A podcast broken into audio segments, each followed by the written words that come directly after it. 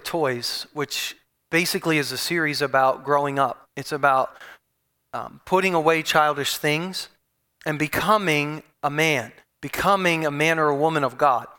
Um, we don't become a man or a woman and then put away childish things. We become one by putting away childish things. And there's so many times in scriptures we're tool, told to put certain things off and to grow up in our faith. Um, and can I tell you something? I, it doesn't matter how long you've served Jesus. You are not mature because you've served Jesus for 60 years. You're not mature because you've served Jesus for six weeks. Your level of maturity is dependent upon how much you are seeing the kingdom and walking in it. There are people that have been attending church for 60 years that are sitting in a prison cell with the door off. And there are other people that have just been saved two days that are already outside the cell, understanding the freedom and the power of God. And so, putting away childish things is what this series has been about. And the book that we've gotten this information from is a book written by, by Eugene Peterson called Perseverance Long Obedience in the Same Direction.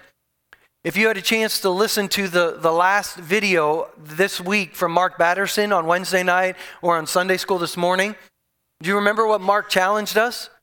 That we need to have long obedience in the same direction. What's the title of the book? Long obedience in the same direction. I wish I could take credit for putting this all together, but I didn't. I didn't realize how closely the All In series went with the series we've been in here on Sunday mornings. God is trying to get his church ready for his return. And he's trying to get a generation to rise up and take their place. And so we've been studying the Psalms of Ascent. Psalm 120 to Psalm 134 are the Psalms of Ascent. These are the songs that the Jews sang as they traveled to Jerusalem to worship God. And the same way that they traveled physically throughout the land of Jerusalem or Judea to Jerusalem, traveling up to Jerusalem because it was the high point, that same way they ascended to Jerusalem, we are ascending in our relationship with God. We are pressing towards Him. And so these Psalms of Ascent have been teaching us to grow. They've taught us about repentance and trust and worship and service and help. And today we're on part seven, and we're going to talk about security. Security. So if you're Psalm 125, this is from the message translation. Those who trust in God are like Zion Mountain. Nothing can move it a rock solid mountain that you can always depend on. Mountains encircle Jerusalem, and God encircles his people. Always has and always will. The fist of the wicked will never violate what is due the righteous, provoking wrongful violence. Be good to your pe- good people. Be good to your good people, God To those whose hearts are right, God will round up the backsliders, corral them, the incorrigibles, with the incorrigibles. Peace over Israel. Today's kind of a dangerous day because if you fall asleep or you zone out for a minute, you may hear a statement today that if you take out of context, you could use to build your life on a false foundation. It's a message that doesn't come easy to me in my personality and in my makeup and in my mindset. But it's a message that needs to be talked about because we're going to talk about our security in Christ. Now, I know that there's a theology called eternal security, which basically teaches that once you accept Christ as your Savior, nothing else matters. You are always saved. And I don't believe the Bible teaches that. I believe the Bible teaches that it is possible to walk away from the salvation that we once experienced or had. I do believe that how we live our lives matters. Now, unfortunately, the problem of Christianity has been ping pong. Yep, ping pong. What we do is we try to correct one extreme by going to the other extreme. And so we correct a legalistic approach of you have to do this and do that and don't do this and don't do that. And somewhere along the way, someone recognized, you know, that's not what serving God is all about. It's not about a, a list of rules and regulations and requirements. It's, it's about a, a love relationship with God. And so instead of just making small changes to correct it, ping pong, they served back to the other side of the table. And now once you experience the marvelous, amazing grace of Jesus, what you do doesn't matter. So live however you want. God knows your heart.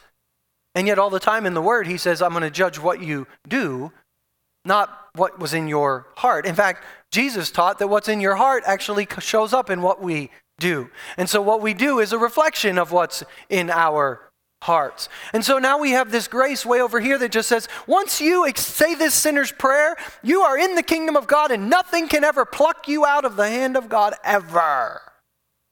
Ping pong. And so we go back and forth. And growing up, I grew up on this side over here where you had to get saved every week. Anyone ever, do you ever get saved every week? Yep. I mean, if you sinned this week, you had to get resaved.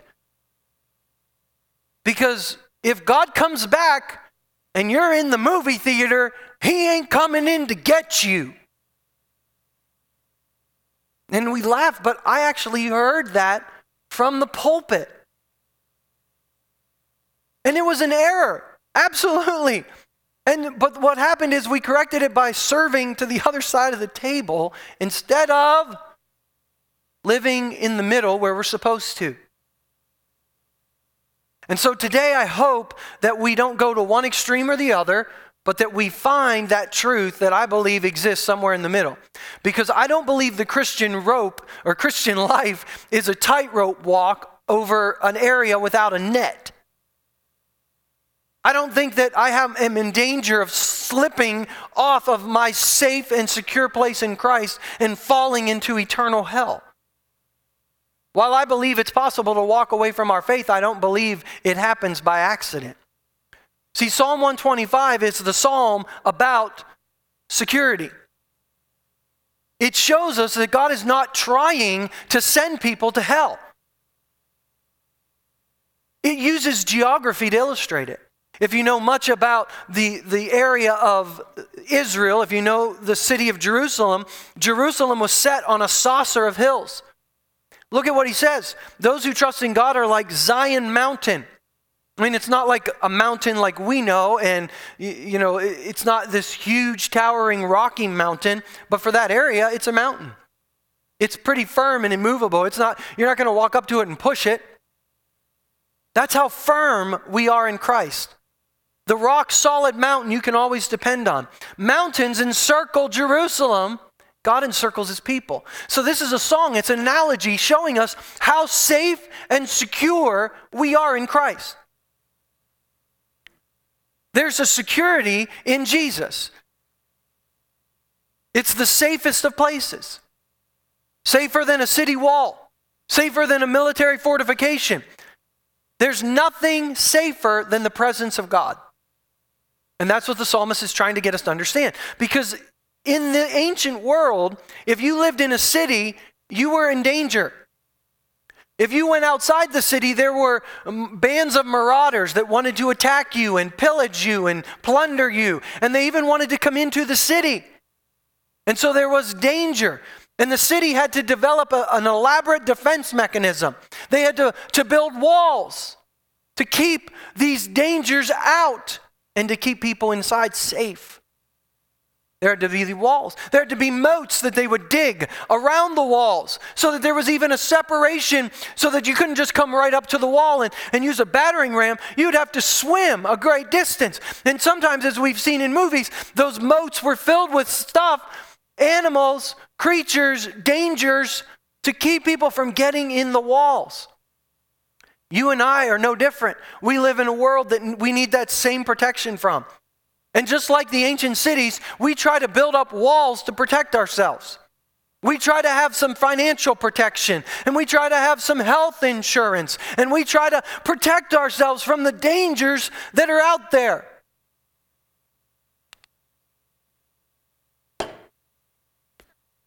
You didn't know that was back there.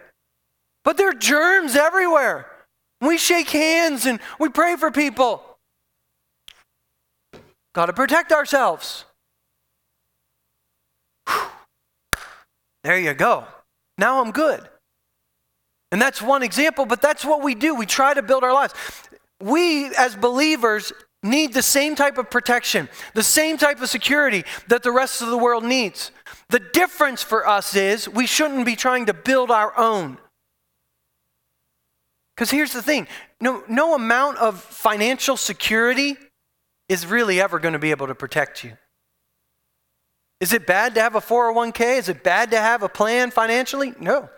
But if your trust is in that 401k, then when the stock market crashes, when the stock market crashes, you will be like many of those on Wall Street jumping out of windows because they've lost everything.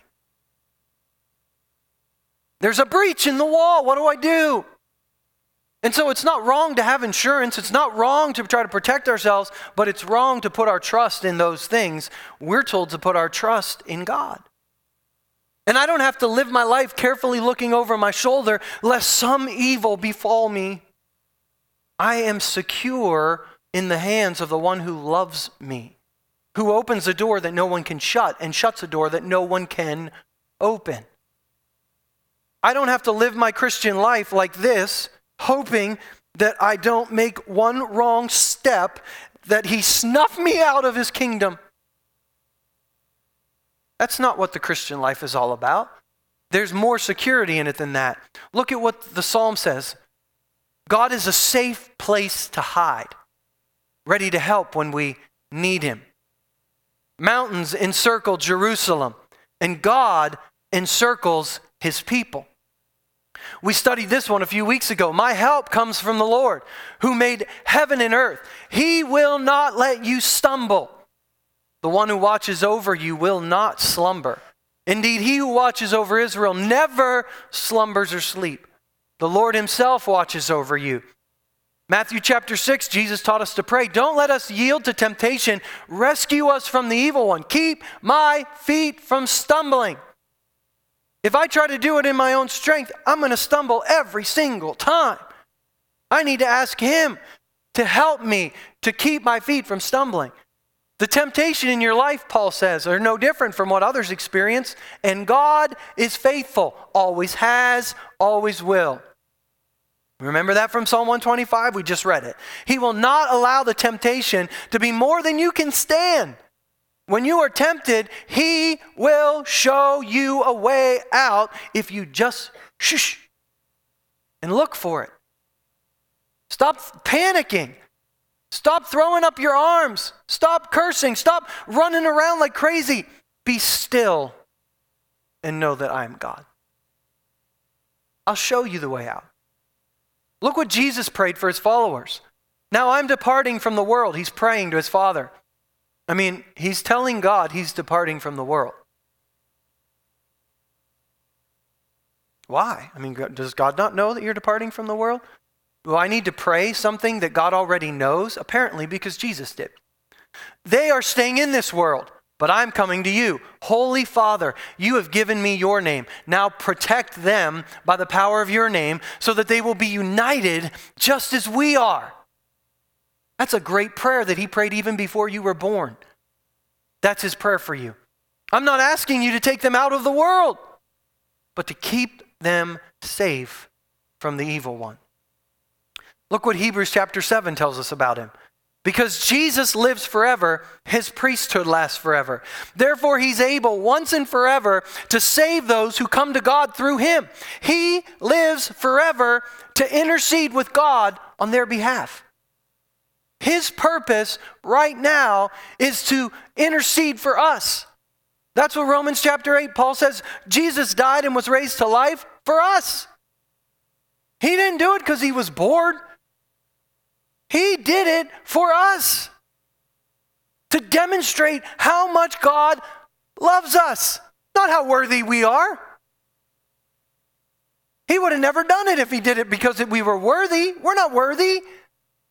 He did it to demonstrate his love for us. And now he's sitting in the place of honor at God's right hand, pleading for us. This lie that the enemy perpetuates that God is looking for you to do something wrong. That the Holy Spirit, the hound of heaven, is following you around day by day, pointing out all of the mistakes that you have made. No. He's trying to get you to get out of the prison cell that doesn't have a door.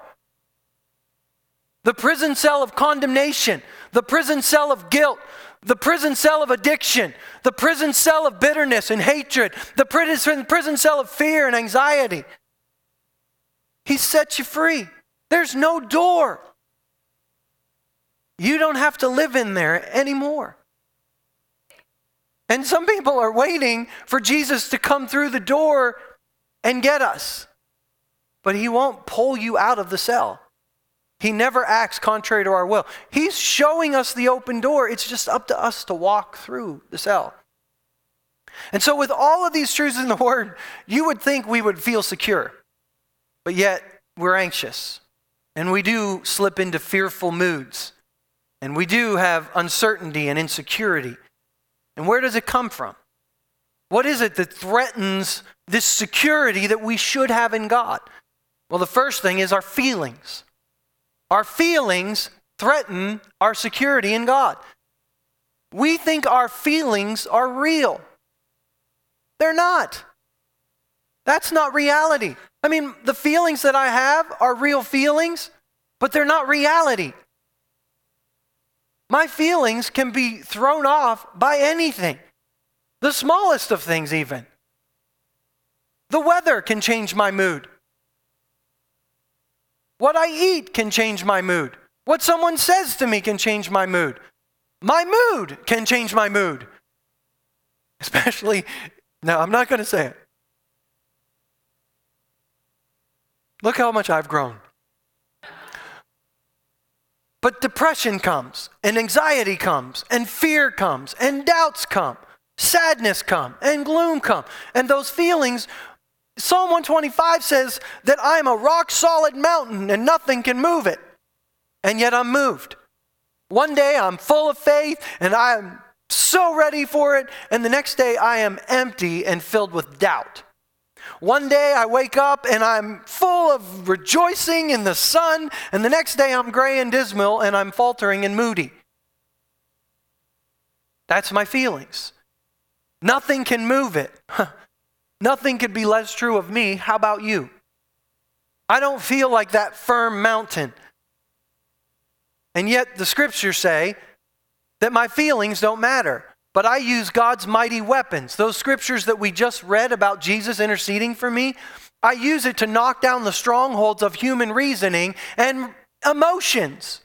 And I destroy false arguments. I destroy every proud obstacle that keeps people from knowing God. And I capture rebellious thoughts and teach them to obey Christ. What I feel isn't real. The Bible tells us, it compels us to learn from Israel's history. And learn from them, we should. Learn from their mistakes, we should. But there's another thing we should learn Israel was just like us. One day they're marching through the Red Sea and they're experiencing victory. The next day they're in the desert grumbling that they don't have food and water. Remember that? One day they're marching, around Jericho and they're blowing trumpets and they're shouting and the walls are coming down. And the next week they're gathered around a Canaanite shrine having a sexual orgy. Huh? I mean, this is the people of God throughout history. One day, they're in the upper room receiving from Jesus his love and his teaching. And the next day, they're tromping around the courtyard cursing, and they don't even know him. They're denying him. They're just like us. So, what do we learn from that? That people never change? No. Here's what we learn all throughout the history of Israel, who are they? They're God's people. They're God's people. Always His people. He's with them steadfastly in mercy and even in judgment. He never abandons them. See, we have to learn to live not by our feelings, but by our facts about God. God is always with us. We have to choose to refuse to believe our depression and choose to believe in God. And it's a choice. Discipleship is a decision to live by what I know about God and not what I feel about God, not what I feel about myself, not what I feel about my neighbors. It's what I know about Him. The second thing that kind of shipwrecks our security is pain and suffering. Unpleasant things happen to us. Pain comes to those people that we love. We conclude that there's no justice. Why does God permit this? Anxiety seeps into our hearts. We start to think, you know, if this happened to someone who's good, what's going to happen to me? I mean, I'm not as good as that person. Why did, why did this happen to them? What's going to happen to me? And the thing about this psalmist is the psalmist knows sickness and the psalmist knows death and he knows despair and he knows persecution. How do I know that? Because I know the time in which he lived in Israel's history. He knows what it's like to see rape and pillage from invading armies. He knows what it's like to see the destruction of that which he loves. He knows famine and earthquake and pestilence. He knows it.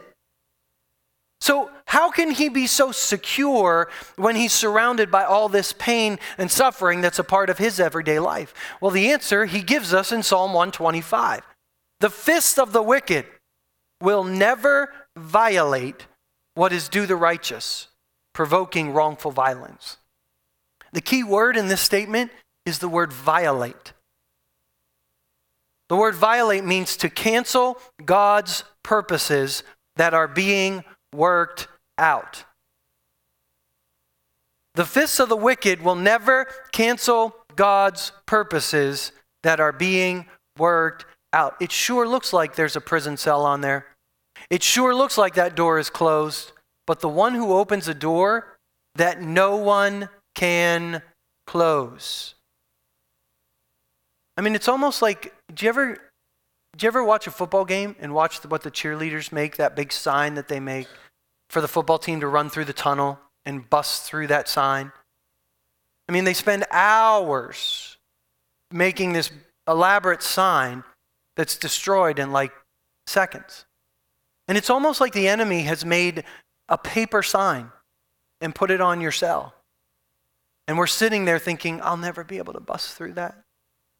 God, deliver me from this prison cell. And he's like, It's paper. I mean, imagine, imagine a football team standing at the end of the tunnel. Coach, there's a wall at the end of the tunnel. We, we're afraid. What do we do? No one ever does that. I've yet to see a video. I mean, maybe there's one out there. We should search YouTube to see a team run into the paper wall and bounce off. That'd be fun. It's never happened. They bust through the paper.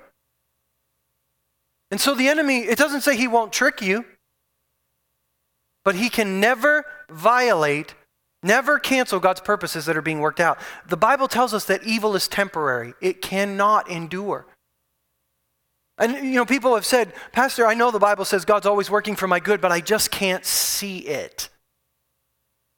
It doesn't say God is always working for your good and you will be able to see it all the time. It doesn't say that. It just says what is true. And so it shipwrecks our security. The third one that can kind of shipwreck our security is backsliding. He talks about the backsliders. Maybe that's me. Maybe I'm a backslider. Am I a backslider? I mean, I feel like I'm backslidden. I've actually had people say, I feel like I'm backslidden. Are you? I, I don't know. Well, start pursuing God. And then if you are backslidden, repent and start moving toward God, and then you're no longer backslidden. I mean, as if if I'm backslidden, I've got to do some big act to prove i mean if you do if you do good deeds on christmas eve they're double i mean that's it's a, that's the mentality that we live with that somehow I, have got to earn my way back. So, am I once saved, always saved? I mean, does, does, my, does it matter what I do? I mean, if, I'm, if, I, if my actions don't line up with what God says, am I really saved? Did I ever get saved at all? And the enemy uses these questions and these fears and these insecurities to keep people in a prison of condemnation and guilt. Backsliding is possible. We know about Judas. We know in 1 Timothy chapter 1, Paul talks about Hymenaeus and Alexander, and their faith has been shipwrecked. We're told here in the psalm that there's a, a shipwreck that's possible, that there are backsliders that are going to be rounded up. And somehow, uh, on the way of discipleship, when it got difficult, these people saw an easier path and they thought, I'll take that easier path. I don't like this difficult path. And they've defected. And so, how do I know if I've defected? How do I know if I've backslidden? How can I live with an assurance of my salvation? The Bible teaches us that all of us wander like sheep, but God is the faithful shepherd who relentlessly pursues us. We zealously believe one day and we gloomily doubt the next day, but God is forever the same. He's faithful. We break our promises, God does not. Discipleship is not a contract. When we break our end of the bargain, it sets God free to break his end. Discipleship, your relationship with God is a covenant that God guarantees to bring to completion. Now, does that mean that you can never walk away from Him? Does that mean that you can never turn your back on faith, that you're once saved, always saved? Absolutely no. God did not bring you into the kingdom against your will, and He will not keep you against your will. You will deliberately choose to walk away from Him. We are warned in Scripture to be aware of the deceitfulness of sin. We are warned in Scripture to be careful, to make sure that we're following after Him. But our salvation does not depend on our ability ability to keep our word. My salvation depends on Him from start to finish. Hebrews chapter 12, verse 2 says, He is the author and the finisher of my faith. I'm not backslidden because I feel like I am. I'm backslidden because I've chosen to walk in the other direction. Because I've chosen no longer to conform my will to His. It's a choice I make. Now, if you live in sin and disobedience, if you hear the word and you don't put it into practice, can you be deceived? Yes. And you'll live in the cell with the paper door, deceived by the enemy, in a prison of your thoughts and his lies, until you recognize the truth of the word and you bust out of that cell. The psalm talks about those who trust in God. Not those who trust in their performance, not those who trust in their morals, not those who trust in their righteousness, not those who trust in their health or their doctor or their pastor or the president or the economy or the nation or national security. Our trust is in God. In the recent years, God has been restoring something that Pastor John alluded to called the sonship of God. The scripture declares we are sons and daughters of God. That's our position in Christ. You can't earn it. You are not a son of God because you are a good person. There are no good people. Only God is good. And he proved his love for us by sending his son. And if he gave us his son, why would he hold anything else back? Why would he send his son and then try to trap you and get you to do something wrong? No, his plan for you is to get you out of that. Not to withhold something from you or restrict you in any way. His plan is for you to be free. But the enemy comes in and says, Oh, no, no, no, no. God is a taker. That fruit is good. He doesn't want you to eat that fruit because if you eat that fruit, your eyes are going to be open and you're going to be like God. He's a taker. He's trying to restrict your fun. He doesn't want you to have sex outside of marriage. He doesn't want you to live with someone outside of. Marriage. I mean, God, what, why? Why did why God ever withhold something from you that is good? Because there is a good that is not good. And it looks good to the eye, but in the end, it leads to death. And the funny thing is, is people get to the end of that road and then they blame God. the logic of all of this. God told you not to touch it, and then when you get to the end of that road and your life is in shambles, you're blaming God who told you not to touch it to begin with. Don't walk down that path. God, I don't understand why my life is in shambles. God's like, I.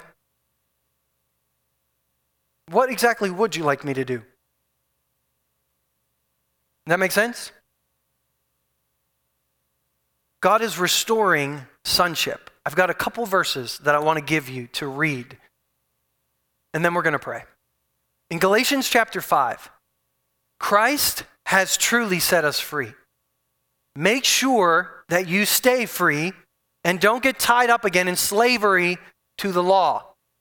For if you're trying to make yourselves right with God by keeping the law, you've been cut off from Christ. You've fallen away from God's grace but we who live by the Spirit eagerly wait to receive by faith the righteousness God has promised to us. For when we place our faith in Christ Jesus, there's no benefit in being circumcised or uncircumcised. What's important is faith expressing itself in love. This false teaching is like a little yeast that spreads through the whole batch of dough. Right after this passage, he goes on to talk about what the works of the flesh are and what the work of the Spirit is. Do our deeds matter? Absolutely. Because our deeds prove that we've passed from death to life. Our deeds show that God has indeed transformed us and we are aligning our lives with His will. I cannot claim to be led by the Spirit and be, be overtly practicing what God says is a work of the flesh. It, it shows there has not been a transformation in my heart. It shows that I have not yielded my will to God. It shows that I still want to be the master of my own life. But my performance is not the key to my salvation. My salvation rests in Him and in Him alone. In Ephesians chapter 3, Paul lets us in on his prayer life. And he says this When I think of all that God has done, I fall to my knees and I pray to the Father, the creator of everything in heaven and on earth. And I pray that from his glorious, unlimited resources. Now, if you could pray from God's glorious, unlimited resources, what would you ask for? Um, God, I pray that from your glorious, unlimited resources, you'd give these people money. God, from your glorious, unlimited resources, I pray that you'd give these people power. God, from your glorious, unlimited resources, I pray that you would give these people what? Let's look at what Paul says. I pray that you would give them inner strength through your spirit. What do you need? You need inner strength. What? To recognize that you're in a prison cell with a paper door. To recognize that you already have the power that raised Christ from the dead living in you and you just need to activate it. That you've already been given the power over addiction, that you've already been given life and godliness and you just need to walk in it. We really just need the inner strength through His Spirit. And when we understand that, Christ will make His home in our hearts as we trust Him. Trust Him, not trust, God, look at all the good stuff I've done today. Look at all the ways I've been used. God, I gave a word today in church. You must really like me. No, my love for you never changed. It was the same when you were afraid to step out in faith that it is when you start stepping out in faith. My love is constant. When you do what you were supposed to do and when you fail miserably, my love did not change. And Paul says when Christ starts to make his, his home in our hearts, our roots go down into God's love. And his love keeps us strong. His love keeps us strong. I pray that you'd have power to understand, as all God's people should, how wide and how long and how high and how deep His love is, so that you can sit around the table at a coffee shop and reason with your brothers and sisters in Christ. How deep is God's love for us? Oh, it's powerful. Yes, it's it's a love that we, man, I just. Eh, so you could discuss it together or reason it. No, so that you could experience it. It's not something just to be reasoned in our hearts. It's something to be experienced in our spirit man that strengthens us and drives us on so that when we fail, we recognize his love for me hasn't changed. I'm going to get back up and I'm going to keep moving forward. I'm in this prison cell, but the door is paper. He loves me. He loves me. He's for me. Always has, always will. Then you will be made complete with all the fullness of life and power that comes from God. Oh my goodness.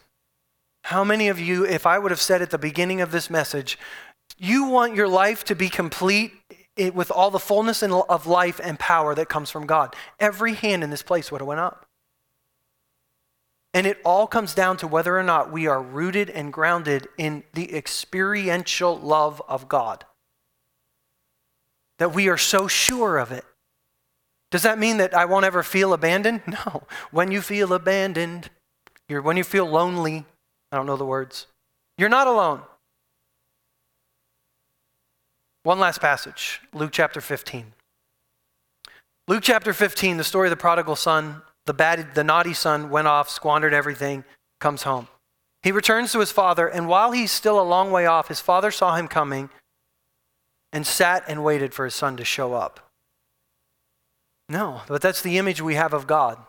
But the image we get of God is that filled with love and compassion, filled with love and mercy.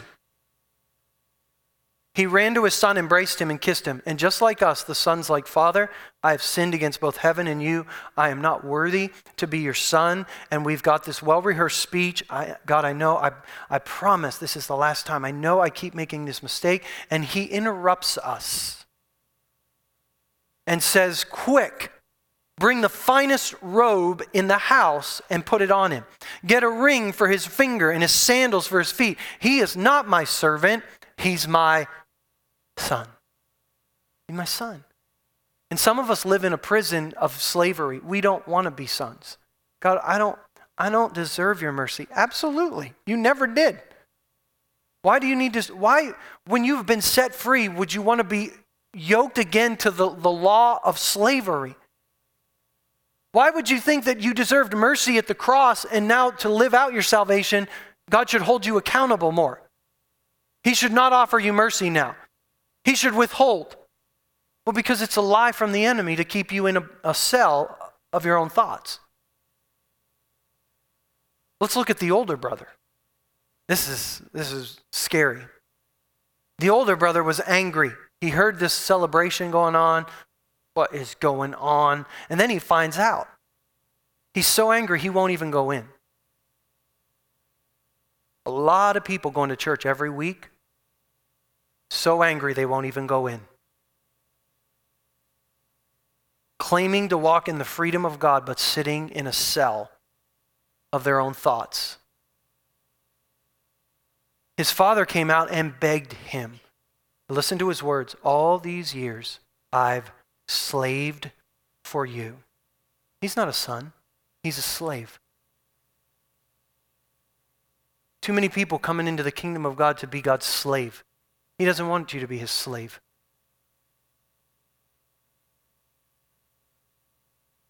He didn't die to make you a slave. You were already a slave. He died to make you a son and a daughter. And all that time, you never gave me one young goat for a feast with my friends. And then this son of yours comes back after squandering your money on prostitutes, and you celebrate by killing the fattened calf. His father says, Son, everything, you have always stayed by me, and everything I have is yours. We had to celebrate. Remember where Galatians said that this was a poison, a false teaching? This son can't receive mercy he can't understand it because he deserves something. I have slaved for you. God, I deserve this.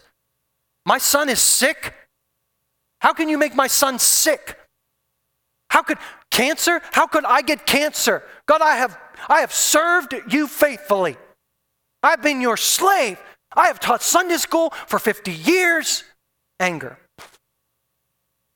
Not rooted in the love of God at all bound by slave mentality. You owe me. And because he can't receive mercy, he can't give it. So he's angry at his brother. How many people are sitting in church pews today angry at their brothers and sisters in Christ? They call themselves a Christian. Look at, look at how they live. Angry at the homosexuals in the world, angry at politicians, angry, angry, angry, angry, angry. Right there. See, Pastor Tom, this sermon is so dangerous because, you know, it could lead to licentiousness. It could lead to, to people just living however, and that, you know, God's just excusing their behavior. Yeah, it could, it, it absolutely could be that dangerous. It could lead to that. But the opposite of it is just as dangerous and destructive. If we do not understand the love that Jesus tried to teach us in Luke chapter 15 and that Paul tried to preach in, in Ephesians chapter 3, we will not understand the fullness and completion of all that God has for us. We won't. We'll just be angry. We'll be angry that God's not living up to his end. We're not seeing it. You know, Moses, as we learned this last week in our all in study, Noah took 120 years to build the ark. 40,000 some days, 43,000 some odd days to build the ark. You think he ever just get tired of building the ark? You know, as I heard that number, I thought, God, how many times have I complained to you that I'm not seeing the results that I'm, i should be seeing? 43,000 days and no results. Zip. Until the one day it rained. And you know what Noah banked it, his life on? That one day it was going to rain. And so, my 75 years on earth, God, I don't deserve anything from you. Everything I get from you is, is mercy. And whatever another child of yours gets, I, I don't care. Uh, you're free to do whatever you want with your possessions, but thank you for making me your son. And I'm banking on the fact that one day it's going to rain. And I want to live in your love. I don't want to be bound like this, this son. I don't want to attend church and be a slave. I don't want to teach Sunday school or children's church, or I don't want to be a slave. I don't want to pastor and be a, a slave. Isaiah was called to, to be a prophet to the nations, and God promised him from the beginning no one's going to listen. I told our Sunday school tech class today, I said, Isn't that awesome? God said, Isaiah, I want you to be my, a pastor to my people, and no one's going to get saved and no one's going to change the way they live.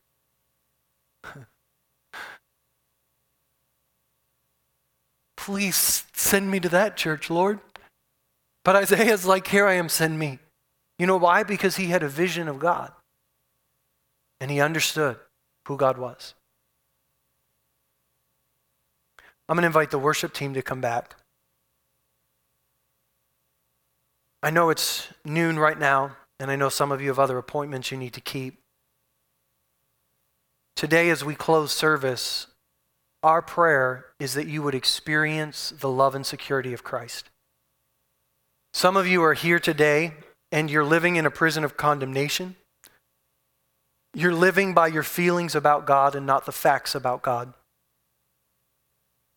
You're in the middle of a trial right now, and maybe that older brother You've even had that conversation with God.